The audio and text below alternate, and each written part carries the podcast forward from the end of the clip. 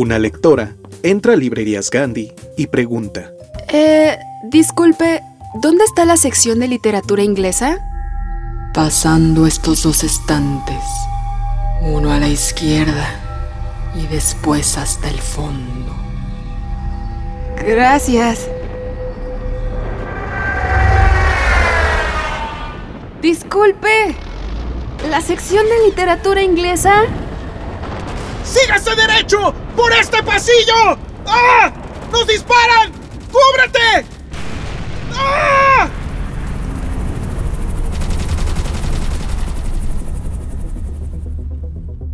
Disculpe, ¿literatura inglesa? Una noche. Su sección se encuentra pasando las obras de Julio Verne.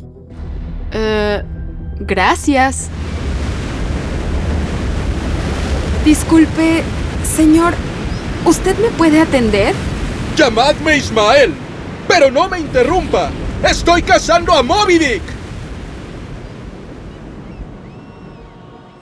Uf, al fin llegué. En este podcast te traemos muchos mundos literarios. Encuentra el tuyo. Esto es Desde el Librero, el podcast de Librerías Gandhi. Sigue leyendo, sigue escuchando.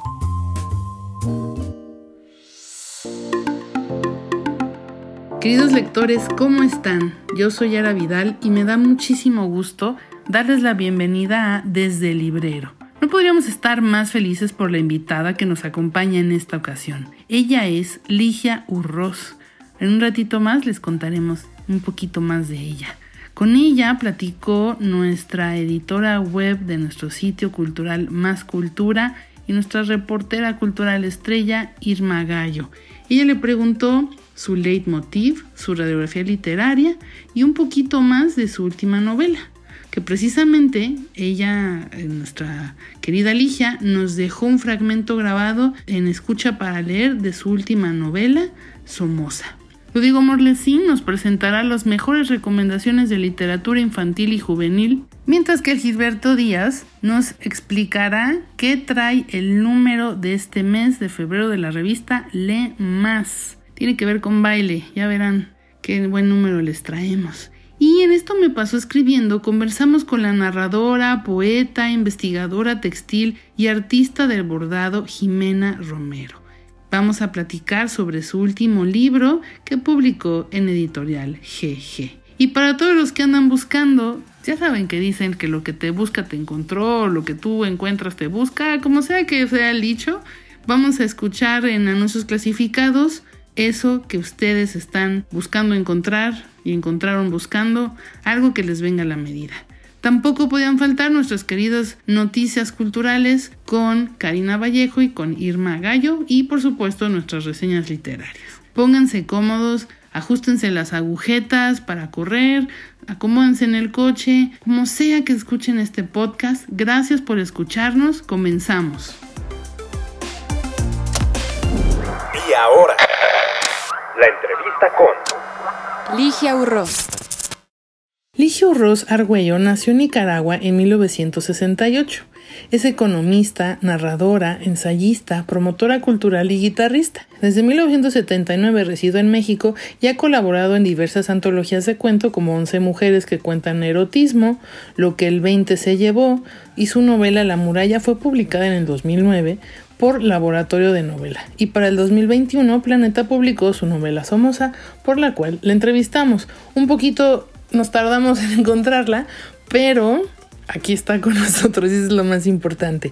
Les dejo aquí el espacio a Irma y a ella para que se pongan a cotorrear y conozcamos un poquito más de ella. Gracias.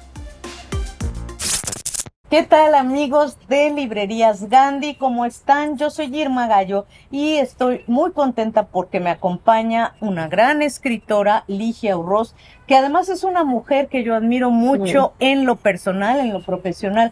Bienvenida, Ligia, ¿cómo estás? Muy contenta de estar contigo, Irma. Ya sabes que yo también te admiro un montón y te sigo siempre y me encanta todo lo que haces. Y estoy muy contenta de estar acá también. Pues muchas gracias. Oye, pues empecemos por hablar de tu trabajo más reciente, Sí. que es eh, Somoza, que yo digo que está a caballo, digamos, entre la autoficción, la ficción, el testimonio. Eh, cuéntanos cómo fue el proceso de reabrir estas heridas de hace tantos años para ti. Sí, fíjate que es un proceso duro porque, como tú bien lo dices, es una novela eh, en realidad íntima, que es autoficción, pero también es eh, la historia de Nicaragua, pero también la historia de mi familia. Entonces es, es una reconstrucción de la memoria, de la memoria íntima y también de la memoria colectiva.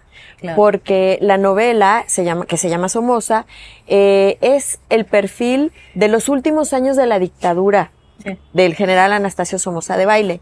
Y es un prisma, es ver el personaje desde los que lo odiaban, sus enemigos y esta intimidad que yo viví con él en primera persona.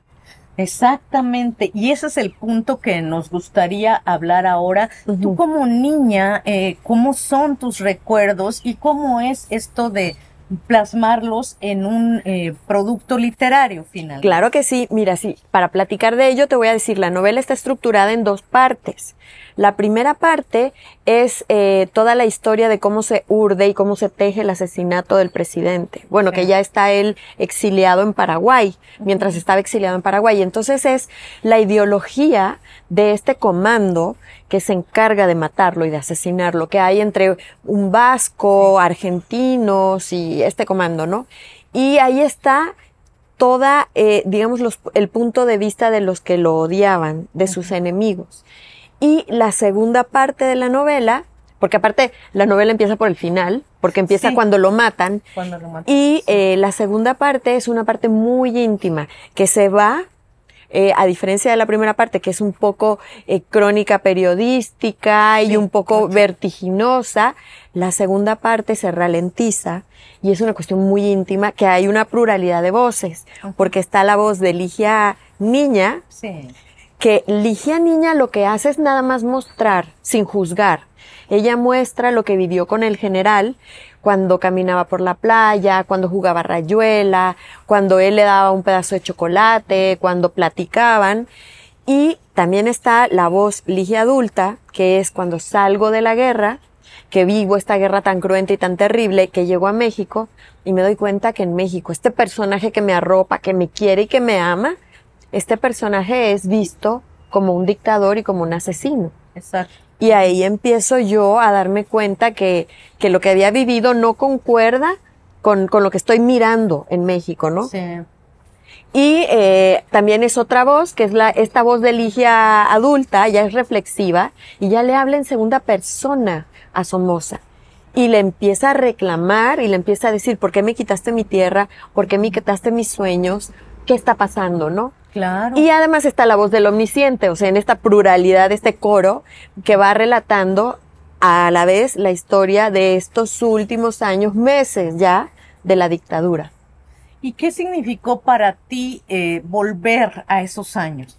Fue bien duro, fíjate que fue bastante fuerte, porque el ejercicio de reconstrucción de memoria duele cuando regresas a capítulos eh, eh, digamos eh, que son medulares, por ejemplo, cuando pasaba este camión de redilas recogiendo cadáveres, cuando los acomodaban y los apilaban y les ponían cal, y ver estas caras de, de los guerrilleros y de los soldados de los dos bandos muertos, es una cuestión muy, muy poderosa, muy dura. Eh, otra, por ejemplo, otra anécdota que narro en la novela es cuando entra un guerrillero a mi casa, que por cierto, nosotros, bueno, mi abuelita siempre decía, ay, estos comunistas van a venir y nos van a matar y nos van a quitar todo lo que trabajamos, se lo van a repartir a la gente que no trabaja. Eso decía mi abuela, era la mentalidad. Imagínate, ubiquémonos texto con texto, ubiquémonos en los setentas. Claro. Entonces yo tenía pavor de esta gente y de pronto entran a mi casa este guerrillero con eh, pasamontañas y un rifle y entran a la casa y nosotros estamos en, en el piso y me empieza a apuntar. Y entonces tenemos este contacto visual él y yo a través de una rendija así y me doy cuenta que él también es un niño. Y que somos dos niños luchando o sufriendo por algo que nosotros ni, la debemos ni la tememos. Exacto. Estuvimos en ese momento de la historia viviéndola. Entonces regresar a todos estos recuerdos es bien fuerte. Sí, de hecho, me, la leyó una amiga mía psicóloga y me dice, Ligia, en el capítulo hoy, que es el que divide la primera de la segunda parte, me dice, son 10 años de terapia. Aquí fueron como, como que si viniera un paciente mío y me dijera 10 años de terapia. Wow. Este trabajo. Entonces sí es una cuestión muy fuerte, muy poderosa. Claro, pero, pero a mí lo que me gusta mucho de Somoza es esta sinceridad de tu voz. Mm. en la parte, en la parte esta de la que estamos hablando. Y la parte que es como testimonio, como pre- periodístico, Ajá. como la primera parte donde justo se ve eh, el asesinato de Somoza y cómo se arma el complot y todo eso, me parece también una parte muy bien escrita y muy, eh, desde el punto de vista, insisto, como de crónica periodística. Sí. Y en esta otra parte te veo a ti con esta voz de niña candorosa, inocente. Y me gustaría hacer esta reflexión contigo de qué sucede con la gente, sobre todo con los menores, que no tienen nada que ver cuando pasan estas ¿Qué cosas. tal? Es, fíjate que ahora que estamos eh, tristemente con la guerra de Ucrania, que la podemos palpar ahora, Exacto. te ves las imágenes que eh, de, de los niños, cómo los están subiendo a camiones, cómo los meten a trenes, y los ves a los pobres. Yo me vuelvo a mi infancia, me ha dolido mucho la guerra de Ucrania y ver todos estos niños, Claro. porque se les roba la, la niñez. Yo cuando perdí mi niñez fue cuando llegué a México, salí de la guerra, tenía 11 años y me di cuenta que ya era un adulto pequeño.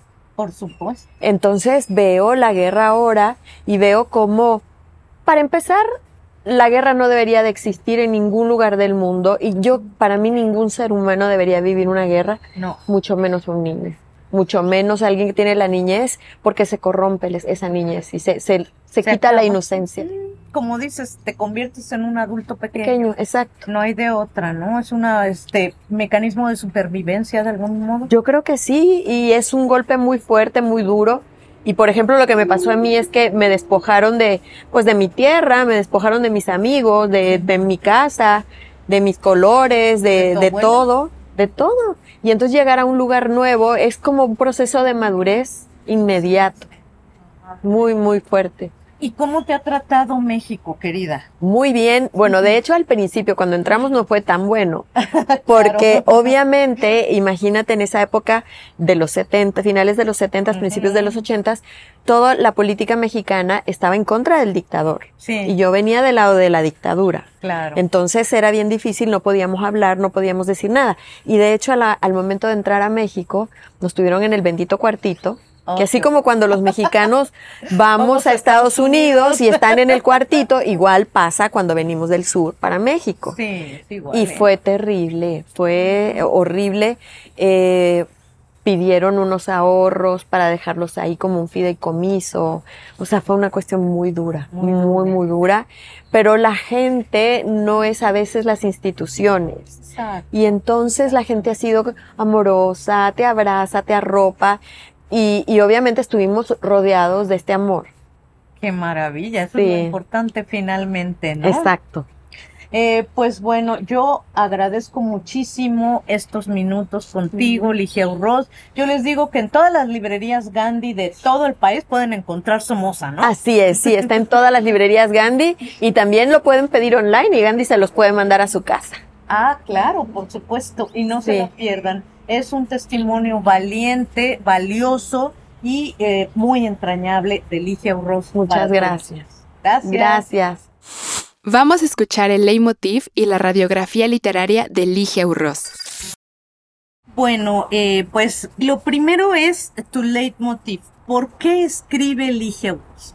Pues escribo porque necesitaba contar una historia que se llama Somoza y que es la historia, eh, digamos, de mi infancia, de mi país y de mi familia. Y si en algún momento me metí al, al, al tema de la escritura, era para llegar a esa historia. Eso fue tu. Ese fue, sí. Fíjate que antes escribía novela, escribía ensayo, cuento, crónica, pero todo me conducía a hacer esa novela. Padrísimo. Sí. Ese fue como el todo confluyó Ese era mi leitmotiv, exactamente, escribir esa novela. dinos tres libros, sé que es difícil porque a veces uno tiene muchísimos más y según la época de, de la vida, Exacto. que han cambiado tu vida, que han cambiado tu percepción del mundo. A ver Mira. si tienes tres. Fíjate que me gusta mucho La mujer rota de Simone de Beauvoir, que es un libro corto que tiene tres historias, pero son tres historias que de verdad son como la médula de la mujer, porque además es como la mujer, como que, que se encuentra ahora entre mi, mi edad y un poco más. Entonces, esa, esa novela que tiene estas tres historias se me hace maravillosa y esa me pegó como una patada cuando la leí. Soy una, una gran fiel seguidora de Simone de Beauvoir. También eh, creo que eh, Virginia Woolf es otra de mis grandes temas.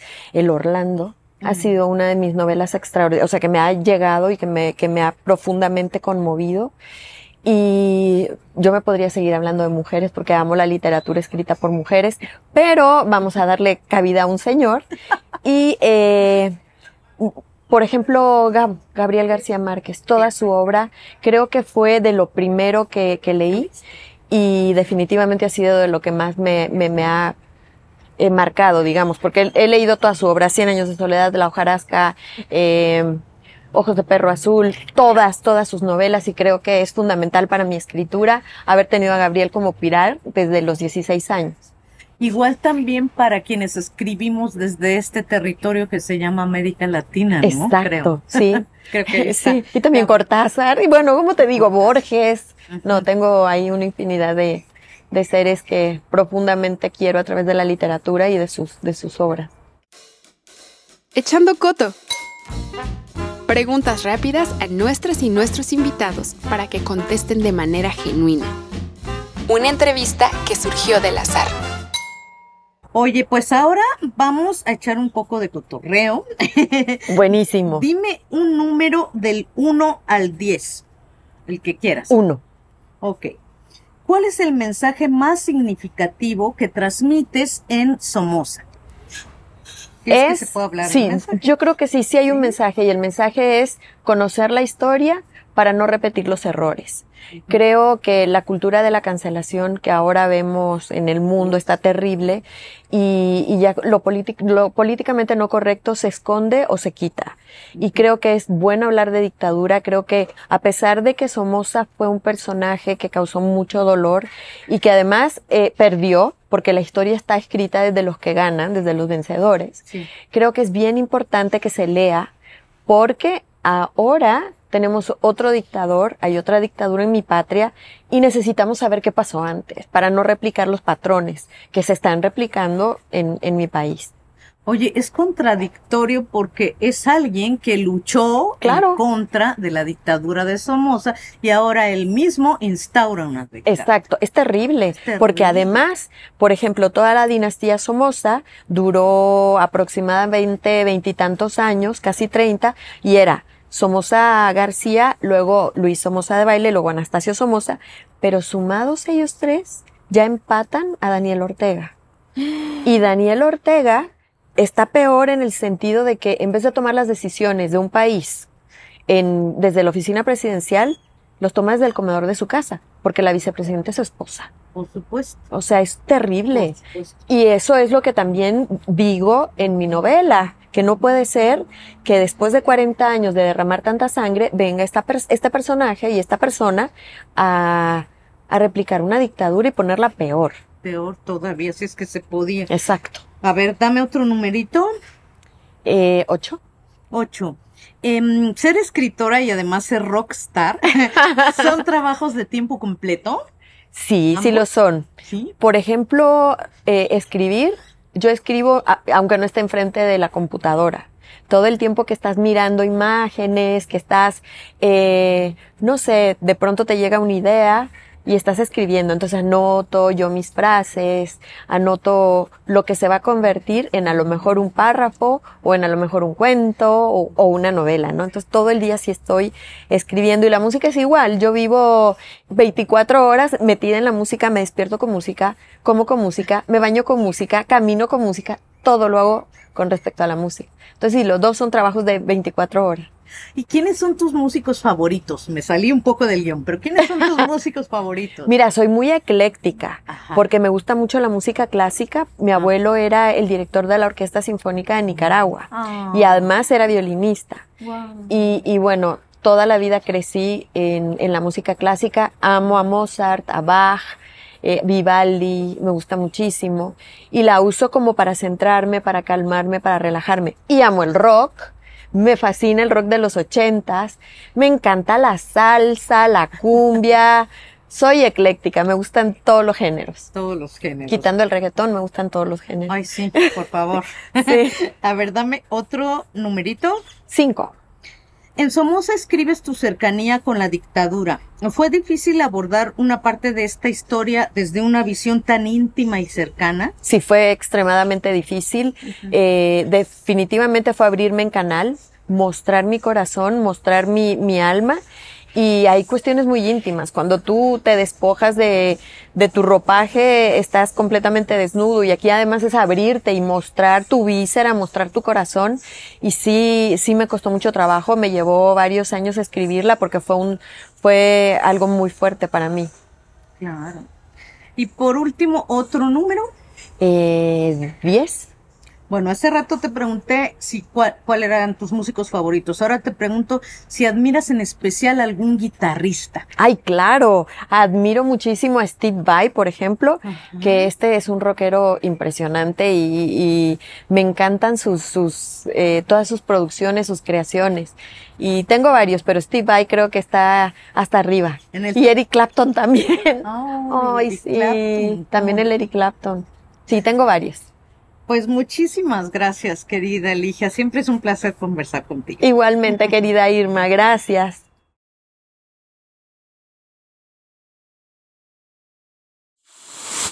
Tras el triunfo del Frente Sandinista, en un restaurante en Managua, ubicado en la recién nacida Plaza de la Revolución, tres guerrilleros recuerdan con entusiasmo aquel glorioso 19 de julio y los gritos de júbilo de la muchedumbre al celebrar el derrocamiento de la dictadura.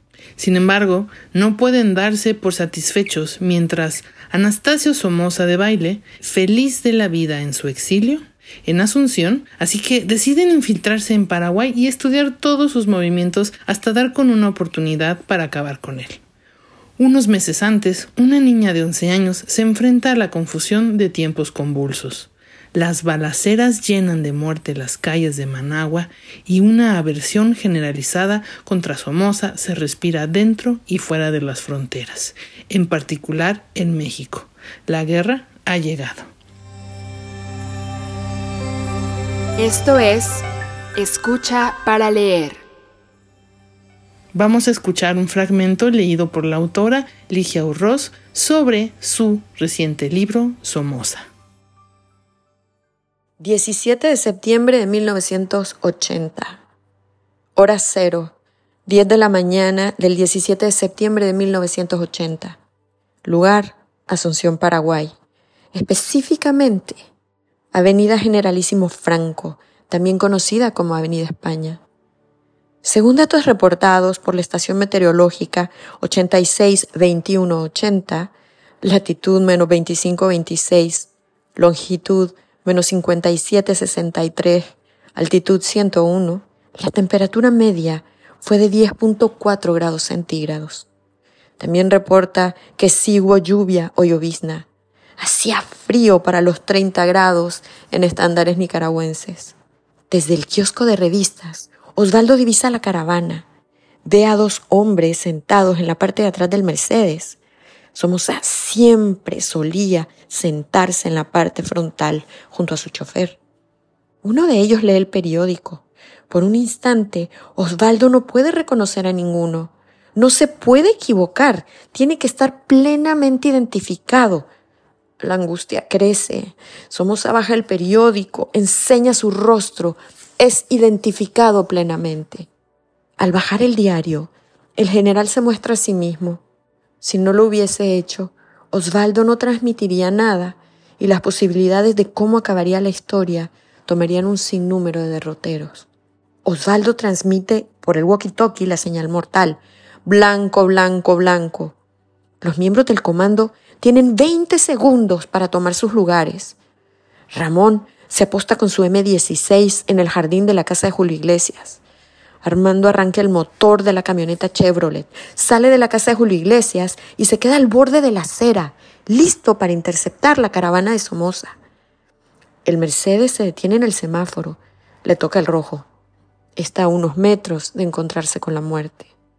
Viene detrás de unos seis vehículos, testigos históricos por pura casualidad. El semáforo cambia a verde. Armando deja pasar unos tres carros y calcula el tiempo del arranque para interceptar la caravana. El corazón de los tres atacantes galopa sin cesar. La presión arterial y la adrenalina alcanzan niveles elevados. Sudan, se despiertan los sentidos. Punto sin retorno. Matamos o nos matan.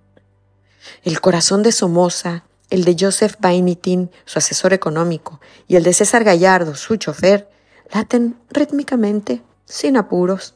Claro, el del general tiene una dosis de 40 miligramos de Inderalisi. No saben que se acercan a la muerte. Armando se atraviesa con la Chevrolet. El Mercedes frena en seco. El corazón de Somoza da un brinco, no importa que haya tomado su dosis de Inderalisi, también los de sus acompañantes. Ramón da la señal a Santiago. La bazuca debe ser disparada para acabar con el blindaje del Mercedes. La bazuca de Santiago se atasca, su cuerpo está helado, sus manos y rodillas tiemblan. Ramón levanta el M16 a la altura del hombro y dispara sin misericordia.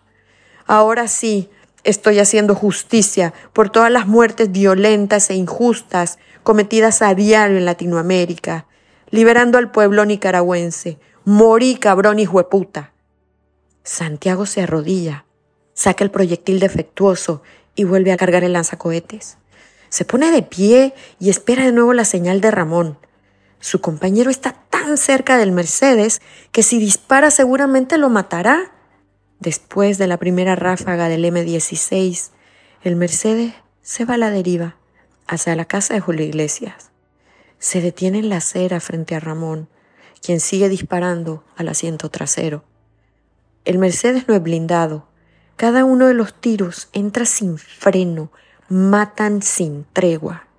La custodia de Somoza repele los disparos. Ramón se protege y da la señal a Santiago para que dispare la bazuca. Dale ahora, che. Estás muerto, cabrón. Ya no joderás más a tu pueblo. Estos son los avisos clasificados de Librerías Gandhi. Y encuentra lo que necesitas. Gandhi, siempre al servicio de la comunidad literaria. Joven poeta busca a la bella y enigmática Beatriz. Se dice que cautivó su corazón desde la primera vez que posó sus ojos en ella. Tenía ocho años y llevaba un vestido rojo sangre él acababa de cumplir nueve y se enamoró irremediablemente pese a que no cruzaron ninguna palabra. Años después se volvieron a encontrar, se reconocieron y ella lo saludó amablemente. Fue la primera vez que él escuchó su dulce voz, pero jamás volvió a verla. Si tienes alguna información sobre el paradero de Beatriz, ponte en contacto con Dante Alighieri ayudémosle a encontrar la inspiración de sus grandes obras. El juego está en marcha. Se solicita asistente capaz y de confianza que me ayude a resolver misterios y crímenes.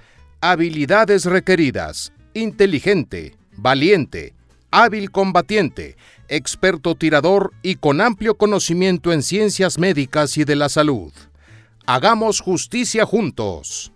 Para más información, ponerse en contacto con el detective privado Sherlock Holmes o enviar su currículum vitae al número 221B de Baker Street, Londres. Estamos contratando. Buscamos personas que se unan a nuestro equipo de trabajo. Entre nuestras vacantes están la de maestro miniaturista para trabajo por encargo con experiencia en pintura de estilo otomano la de escriba para proyecto secreto que ayude a crear una novedosa obra maestra y la de fabricante de papel que sepa de técnicas tradicionales turcas. Se valorará la experiencia, talento y pasión, atención al detalle y confidencialidad imprescindibles. Si desea conocer más acerca de los puestos mencionados, contacte al escritor Orhan Pamuk o consulte la novela Me llamo Rojo, donde podrá darse una idea del ambiente laboral que manejamos. Estamos reclutando personas para experiencia de realidad alternativa, seres místicos que explorarán la idea de vivir en universos paralelos. Viajarás al mundo donde se asoman dos lunas en el cielo nocturno y serás testigo del encuentro entre Masami Aomame y Tengo Kawana. Además, conocerás en persona a Eriko Fukada, autora del éxito de ventas La Crisálida de Aire y podrás descubrir el misterio que hay detrás de esta perturbadora novela. ¿Estás listo para vivir algo sobrenatural? Visita 1Q84 de Haruki Murakami para conocer más de este proyecto. Querida audiencia, si ustedes están interesados en alguno de estos servicios, no dude en contactar al autor o personaje. Muchas gracias por su atención. Gandhi al servicio de la comunidad. A continuación, escucharemos las recomendaciones de Rodrigo Morlesi. Hola a todas, hola a todos. Pues sí, aquí estamos. Una entrega más de lo que más me gusta que es platicar de libros para niñas y niños, pero que también les gustan a las mamás, a los papás, a los tíos, a las tías, a los abuelos, a los primos, a las maestras, a los maestros, a todo mundo. Si les gusta la literatura, la literatura infantil siempre tiene espacio y en ese espacio cabemos todas y todos. Y les traigo tres libros increíbles, divertidísimos. Se les va a hacer agua a la boca y se van a acordar de su infancia. Y si son niñas o niños, pues se van a acordar de un patito. Bueno, pues el primer libro se llama El berrinche de Moctezuma de Nuria Gómez Benet y Santiago Solís, publicado por Ediciones Ecaré. Pero advertencia, no se dejen engañar por el tamaño de este libro, ya que a pesar de ser pequeño en centímetros, es enorme, enormísimo. Y para demostrárselos, les voy a leer un poquitito de él. Comienza así. El monarca Moctezuma hoy está de mal humor. Se han cansado de pedirle que sonría, por favor. No sonrío, hoy no quiero. Por favor, déjenme en paz. Que se quede mi ayudante, que no entre nadie más. Pero si hay mucho trabajo. ¿Qué no ha habido el caracol? Ya sonó para la junta, allá, en el Templo del Sol. No se olvide que hoy le toca cuatro códices dictar y encender el copalillo que le puse en el altar. Moctezuma patalea y se pone colorado pega un grito que resuena hasta el próximo poblado. ¡A volar con los ministros! ¡Con los códices también! Que no quiero ver a nadie porque no me siento bien. Este libro es divertidísimo, el título lo dice todo, es un berrinchazo el que hace Moctezuma. Les va a encantar, es divertido, es sonoro, es poético, es cantarín y es muy, muy mexicano. Y pasando al segundo libro, les dije que se les iba a hacer agua a la boca y así es. El libro se llama Sabor, es de Micaela Chirif, Ignacio Medina y Andrea Antinori. Está publicado por Océano Travesía. ¿Y de qué trata? Un libro que se llama Sabor. ¿De qué creen? Pues sí, de los sabores. De los sabores que percibimos, pues de muchas maneras, pero, pero sobre todo con la lengua. Porque la lengua sirve para hablar, pero también sirve para comer helado, para hacer muecas y a veces para lamer el plato, como dice este libro. Y es un libro informativo con ilustraciones muy, muy simpáticas y que nos va desmenuzando los sabores. Por ejemplo, ustedes seguramente cuando eran niñas y niños, o siendo niñas y niños, les han regañado de que por qué comen tanto dulce. Aquí viene el secreto y es ciencia pura. Nuestro primer alimento, la leche, es dulce. Nuestro gusto por el dulce viene incluso desde antes de nacer. A partir de los tres meses, el feto tiene ya papilas gustativas y prefiere el sabor dulce al amargo. Así que cuando les digan que por qué comen dulce, que por qué les gustan tanto los dulces, digan, no soy yo, está en mi genética. Y así vienen muchísimos datos interesantes sobre los sabores, sobre la alimentación, incluso descubrir un montón de cosas que si no es por este libro, uno ni se entera. Por ejemplo, ¿cuántos alimentos o cuántas frutas o verduras conocen que sean azules? Y las blueberries no cuentan porque son moradas. A ver, échenle, échenle coco.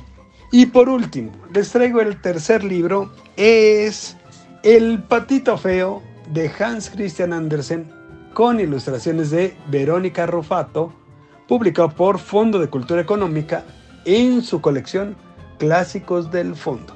Pero ¿qué tiene este patito feo que lo hace tan guapo? Bueno, justamente las ilustraciones de Verónica Rufato hacen de la historia de Andersen algo totalmente novedoso. A la ilustradora le gusta jugar con los pesos de, de, las imágenes, le gusta jugar con los bocetos, va integrando ambas cosas a lo largo de la historia. Tiene bocetos, vienen las anotaciones pequeñitas y viene una, una versión mucho más actual y moderna del clásico en las imágenes. Uno va distinguiendo cosas nuevas, cosas extrañas, cosas diferentes. Es casi surrealista el estilo de ilustración de esta ilustradora italiana que se llama Verónica Rufato y que es extraordinaria. A mí me encanta. Yo tengo otro libro de ella que se llama El Soldadito y que es buenísimo. En serio, les invito a que cuando lleguen a Gandhi vayan a la sección de infantil y juvenil y denle una ojeada porque me van a dar la razón. Y si no están de acuerdo conmigo, díganmelo. Escríbanme a mis redes sociales y ahí se quejan conmigo, pero estoy seguro de que les va a gustar y, eso me lleva a otra cosa. Si por alguna razón llegan a la Gandhi que está cerca de su casa, del trabajo, a la que van pasando y se la encuentran y no aguantan las ganas y se bajan corriendo, nada más apaguen el coche, no vayan a dejarlo encendido. Bueno, y, se dan cuenta de que alguna de estas recomendaciones no está en, en existencia porque las tres son nuevísimas novedades de, de veras. Bueno, pues díganle, díganle a la persona que les atiende que se lo consigan, porque o está a punto de llegar a Gandhi o lo pueden pedir y se los consiguen. Así que no hay pretexto para no hacerse de estos tres libros que ahora les repito. El patito feo de Hans Christian Andersen con ilustraciones de Verónica Rufato, publicado por Fondo de Cultura Económica. Sabor de Micaela Chirif, Ignacio Medina y Andrea Antinori, publicado por Océano Travesía. Y El berrinche de Moctezuma, escrito por Nuria Gómez Benet, ilustrado por Santiago Solís, editado por Ediciones Ecare. Así que no hay pretexto. Si no encuentran el libro que quieren, díganle ahí a quien les atiende en Gandhi que se los consiguen. Y estas tres novedades se las van a querer llevar todas de una vez. Se los garantizo. Y si no, me escriben. Así, este espacio, que estén muy bien. Adiós. Las y los escritores pasan por muchas tribulaciones para lograr escribir y que su libro llegue hasta tus manos. Aquí nos comparten el detrás de sus obras. Te presentamos Esto me pasó escribiendo. A pesar de la amplitud de su currículum, Jimena Romero prefiere referirse a sí misma como bordadora. En su libro, Bordado Pictórico, los cinco elementos en la técnica, Romero nos adentra al bordado como una vía de expresión artística, y eso es lo que nos comparte en Esto me pasó escribiendo. Además, nos habla de su perspectiva sobre el bordado como herramienta para remendar las ausencias. Lo primero que me llamó mucho la atención, Jimena, es el tema de relacionar justamente el aire, el fuego, el agua en tu técnica. ¿Cómo, cómo es que empiezas tú a pensar en el bordado con todos estos elementos? Pues primero que nada, nuevamente, gracias por el espacio, por permitirme estar aquí. Eh, creo que hoy más que nunca es vital hablar de bordado y precisamente con eso ello, precisamente con ello entro al tema. Es vital, de ahí que vengan los cinco elementos en la técnica. Pienso en el bordado como una suerte de alquimia. Eh, una alquimia en donde la materia no se crea ni se destruye, sino se transforma. Eh, bordado pictórico es un libro que realmente no habla de bordado, habla de la bordadora, habla del ejercicio del bordado, de las cosas que pasan mientras bordan, de, lo, de los materiales más abstractos para la que trabaja con agujas e hilo, como lo son la luz, el aire y el tiempo. Paso por los cinco elementos porque nosotros como seres orgánicos somos los cinco elementos. Y al momento de reconocer cada uno de ellos en nuestra propia carne, es un desborde de la propia técnica. Y por definición, lo único que desaparece cuando se desborda es el bordado. Entonces, lo que queda es la bordadora. Oye, otra cosa que me llamó muchísimo la atención y yo creo que a mucha de la gente que lea este libro y que lo tenga entre las manos, es que dices que desde los 10 años ves poco. Esto podría parecer así como que paradójico para alguien que se dedica al arte y, bueno, que borda, ya hemos dicho, que borda, que, que está interesada en el proceso. Em, uno se imagina que para el bordado se necesita como que una vista muy, mira, yo tengo mis lentes también, ¿no? Muy afilada. Entonces, ¿cómo ha sido para ti este contacto con el bordado? También dices algo muy importante que me gustaría retomar, que el bordado eh, tiene mucho que ver también con las texturas, con lo que se toca, ¿no? Claro. Pues no lo parece, pero traigo lentes justo ahora. Porque mi hija agarró unos lentes bastante parecidos a los que tengo a Irma, así contra el piso le hizo, ah, oh, esto es muy divertido. Y ahora no solo no veo, sino que ahora veo borroso con mis lentes. Entonces, eh, sí, pues soy miope y astigmata de ambos ojos. Pero justo en esta introducción quise hacer un acercamiento a, de hecho, ese párrafo es, eh, es como un, retomé una conferencia que di una vez en España. Em, y es que sí, eh, bueno, primero que nada, eso, ¿no? Uno no borda con los ojos. De hecho, uno no solo borda con las manos, uno borda con todo el cuerpo. Uno borda con la panza, uno borda con la entraña, uno borda con la piel, cuando se pasas el hilo por la cara, por los dedos eh, borda con la boca, cuando te metes el hilo a la boca para enhebrar. Uno a veces, sin querer, a veces hasta borda con la sangre. Uno borda con el sudor, uno borda con la mente, eh, uno borda con el corazón. Muchas veces uno se desborda hasta las lágrimas. Entonces nuestro cuerpo ya no termina en donde termina la punta de nuestros dedos y la última esquina de nuestra piel, sino que el mismo ejercicio del bordado nos lleva a desdoblarnos y nuestro cuerpo termina hasta la última hebra de hilo que ponemos en nuestra pieza. Y en este sentido somos tan infinitas como infinitas pueden ser las hebras que podemos depositar sobre la tela. De ahí también el desborde de la bordadora a través de los elementos, porque siguen siendo los elementos que me conforman, el sudor, la sangre, la lágrima, la saliva, que se desbordan de mi cuerpo y se transforman en otra cosa. Y en cuanto a lo de la vista, pues eh, eh, justo, pues soy miope. Entonces, eh, intento ser clara con lo que veo, porque de todos modos veo mucho. Y el bordado me ha llevado a descubrir, alcanzar lugares del, de mi propia entraña y, y cuestiones inalcanzables por el lenguaje.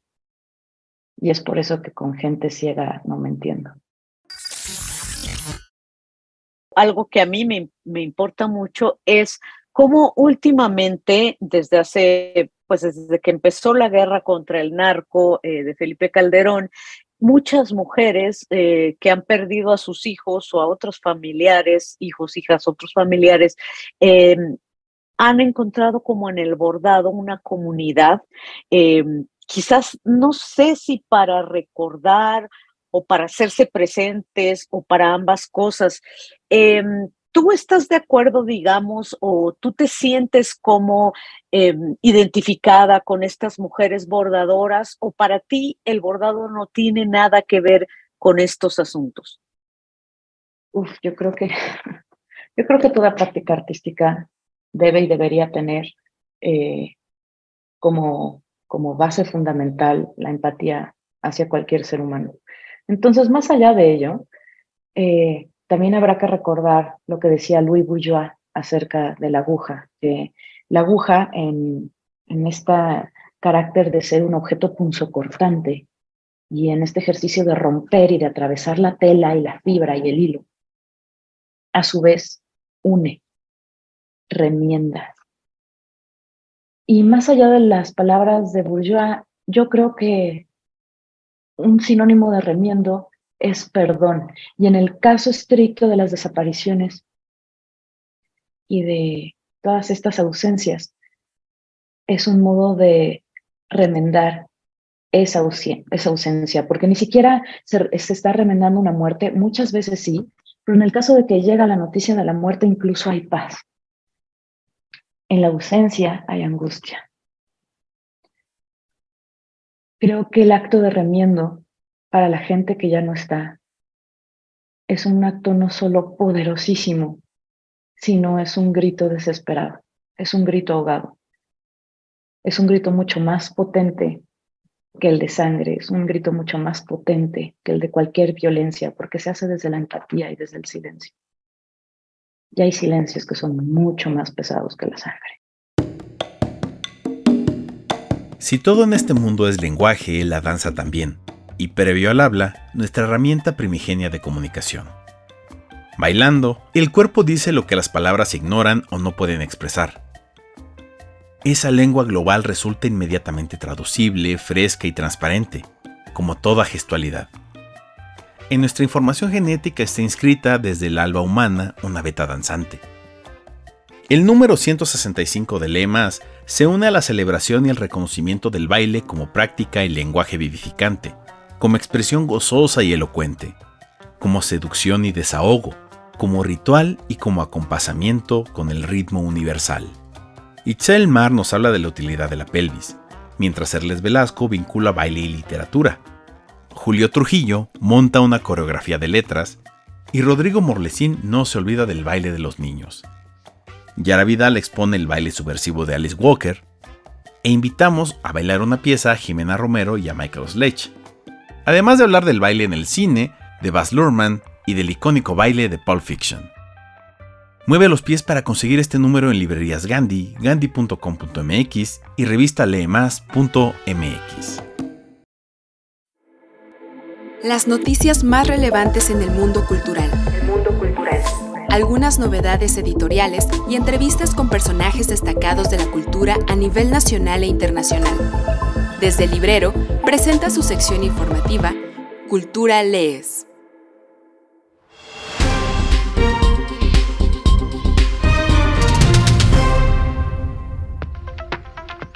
La gravedad y yo llega a TV UNAM. El descubrimiento de Isaac Newton de la ley de la gravitación universal fue uno de los momentos más importantes en la historia de la física TV UNAM presenta un interesante contexto sobre este tema en la miniserie La gravedad y yo. No te pierdas por la señal de TV UNAM la transmisión de esta miniserie documental los jueves 16 y 23 de febrero a las 19.30 horas con retransmisión los sábados 18 y 25 de febrero a las 17 horas. Reserva la fecha.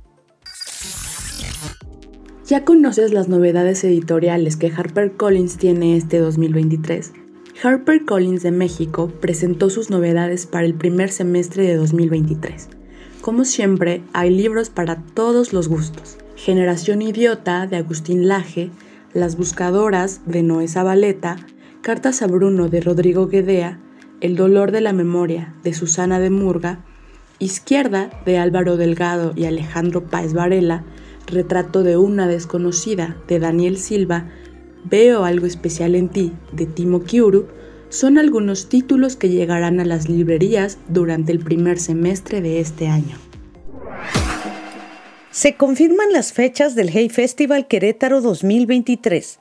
Del 7 al 10 de septiembre de este año se realizará la edición mexicana del Hey Festival en Querétaro y tendrá como sede principal el centro histórico de dicha entidad. Este evento será presencial, pero también incluirá actividades en digital, pues su objetivo es llegar a públicos diversos con un programa inclusivo de gran calidad. En los últimos siete años, el Hey Festival México ha ofrecido 862 eventos para todos los públicos, Además, ha reunido a 966 participantes procedentes de más de 30 países y ha llegado a más de 1.200.000 asistentes. Reserva la fecha. María Luisa Elío presenta en la Feria del Libro de Minería. A la actriz, escritora y guionista de origen español María Luisa Elío no le faltaban méritos para ser reconocida como una escritora emblemática de la segunda mitad del siglo pasado pero aún así, sus textos fueron ensombrecidos por el protagonismo de los hombres. Sorpréndete con la actualidad de la obra de Elío y acompaña a Tania Huntington, Diego García Elío y Socorro Venegas, quienes hablarán de esta autora imprescindible el sábado 25 de febrero, en punto de las 18 horas, en el Salón de la Academia de Ingeniería, en el marco de la edición número 44 de la Feria Internacional del Libro del Palacio de Minería. Estas son nuestras novedades editoriales que puedes encontrar en librerías Gandhi a nivel nacional y en gandhi.com.mx. Volver a empezar, de Colin Hoover en Planeta. La esperada continuación de Romper el Círculo. Todo final tiene un principio, y todo empezó con Atlas.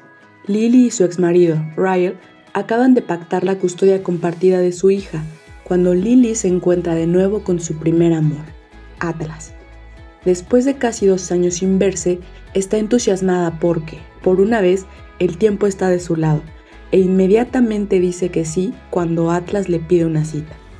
Pero su alegría se desvanece cuando piensa que, aunque ya no estén casados, Ryle sigue teniendo un papel en la familia, y no consentirá que Atlas Corrigan esté presente en su vida y en la de su hija.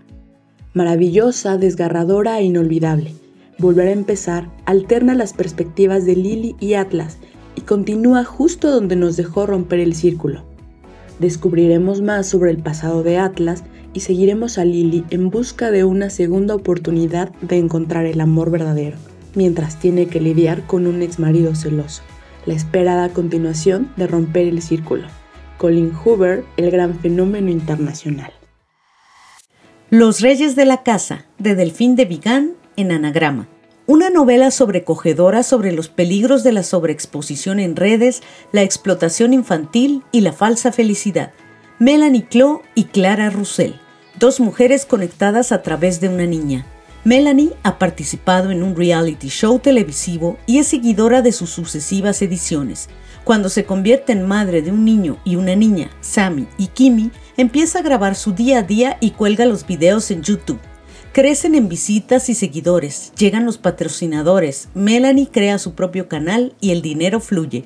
Lo que al principio consistía sin más en grabar de tanto en tanto las andanzas cotidianas de sus hijos, se profesionaliza y tras la fachada de este canal familiar tierno y edulcorado, hay rodajes interminables con los niños y retos absurdos para generar material. Todo es artificio, todo está en venta, todo es felicidad impostada, realidad ficticia hasta que un día Kimi, la hija de corta edad, desaparece. A alguien la ha secuestrado y empieza a enviar extrañas peticiones. Las buscadoras de Noé Zabaleta en HarperCollins. A lo largo de todo el territorio nacional, el crimen organizado campea a sus anchas ante la inacción y los minúsculos resultados que ha ofrecido en materia de seguridad pública el actual gobierno federal. Los delitos de alto impacto como el narcotráfico y las bandas de secuestradores o traficantes de personas han extendido sus tentáculos a casi todos los rincones del país, ante la mirada indolente de las autoridades locales y federales, pero no así de las familias de las víctimas, quienes son a veces las únicas personas que buscan sin descanso a sus seres amados que fueron desaparecidos. En este sombrío panorama llaman especialmente la atención las madres de las niñas y adolescentes, de los jóvenes, las esposas de los hombres y otras personas que fueron secuestradas o simplemente desaparecieron de la noche a la mañana. La prensa y los medios las conocen como las buscadoras y en numerosas ocasiones arriesgan su seguridad y su propia vida al desafiar a las autoridades y a los criminales, con tal de hallar rastros o restos de sus familiares. Estas son sus historias y sus testimonios. La librería de Monsieur Piquier, de Marc Roger, un emocionante himno a la lectura, a los libros y al poder de las historias, una novela de iniciación para los amantes de los libros y la lectura. Monsieur Piquier siempre dice que un día sin haber leído es un día perdido. Sin embargo, desde que tuvo que vender su querida librería para instalarse en una residencia, los libros no se han movido de los estantes de su habitación. Gregoire, un joven poco amante de los estudios que acaba de dejar el instituto para trabajar en la cocina de la residencia, no lo ha visto nunca leer. Entonces, ¿a qué viene esa obsesión con los libros? Con el paso de los días, Gregoire descubrirá que el librero se ha quedado ciego. No puede leer, así que el joven empezará a hacerlo por él. Y pronto un nuevo mundo se revelará ante sus ojos. Un homenaje a la literatura y a la amistad que encierra el nacimiento de un lector, la emancipación de un joven y la felicidad reencontrada de un verdadero contador de historias. La democracia no se toca de Ciro Murayama en Planeta México. Este libro es la herramienta para que la ciudadanía conozca y defienda sus derechos en materia electoral alcanzados históricamente. Amigos, espero les haya gustado este capítulo. Recuerden que tenemos montonal de contenido disponible los 365 días del año. Todos los días hay algo en nuestras redes. Estamos como arroba revista lemas y por supuesto las redes de librerías Gandhi, arroba librerías Gandhi. Nos encuentran además con la revista en revistalemas.mx. Acuérdense que pueden pedir las revistas anteriores de dos años para acá por 25 pesitos hasta su casa o encontrar el número actual en las cajas de nuestras librerías a nivel nacional. Son más de 40 tiendas y acabamos de abrir unas cuantas más. Si quieren información de esto está en gandhi.com.mx. Recuerden además que nos pueden seguir en nuestro canal de YouTube donde semanalmente tenemos en vivos y entrevistas muy interesantes, pláticas muy interesantes con creadores, con escritores, con músicos. En nuestro canal Revista Más de Librerías Gandhi.